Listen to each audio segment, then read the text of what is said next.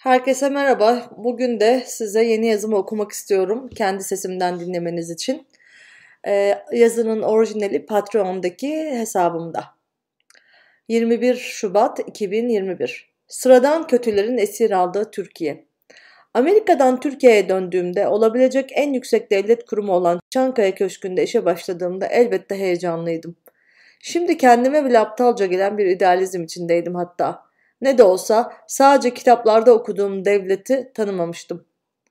Beni Washington DC'de çalışırken tanıyan Fehmi Koru, önce kişisel bulağımdan bir alıntıyı köşesinde kullanmış, sonra Türkiye'ye temelli dönme kararı aldığımda beni devletin tepesindeki arkadaşı Abdullah Gül'e tavsiye etmişti. First Lady, benim gibi birine ihtiyacı olduğunu söyleyince, önce orada başlar, sonra nasılsa kendimi ispat edince beni daha dolu işlerde kullanırlar diye düşünmüştüm. Evdeki hesabın köşke uymayacağını, köşkte başlayıp dış işlerinde son bulan bürokrasi tecrübemde pek çok hayal kırıklığı yaşayacağımı henüz bilmiyordum.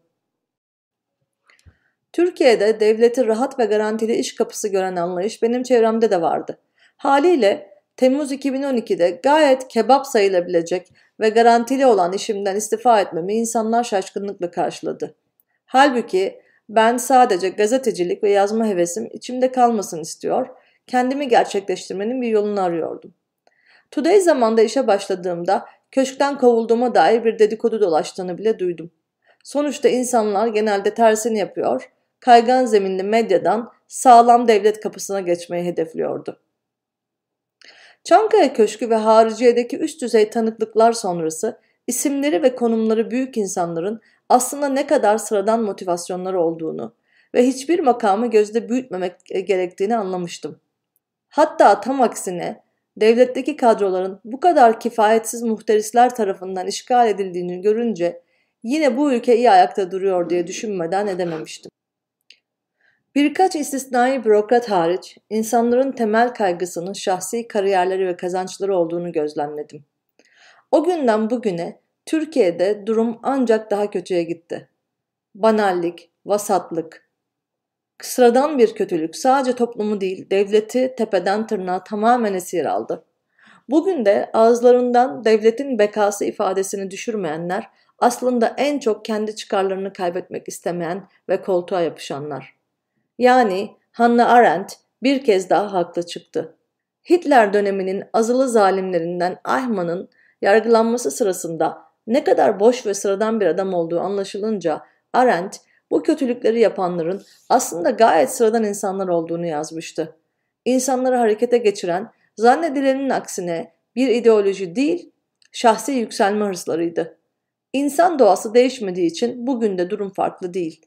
Siz de Süleyman Soylu'ya, Özlem Zengin'e ya da onlarca benzerlerine bakınca birer ahman görmüyor musunuz? Türkiye'de siyaset toplumun kaymağının değil, Sübük karakterindeki insanların sınıf atlama ve zenginleşme aracı olarak kullanıldığı bir mecra. İşinde başarılı, ahlaken düzgün insanlar da zaten siyasete bulaşmayı bu nedenle istemiyor.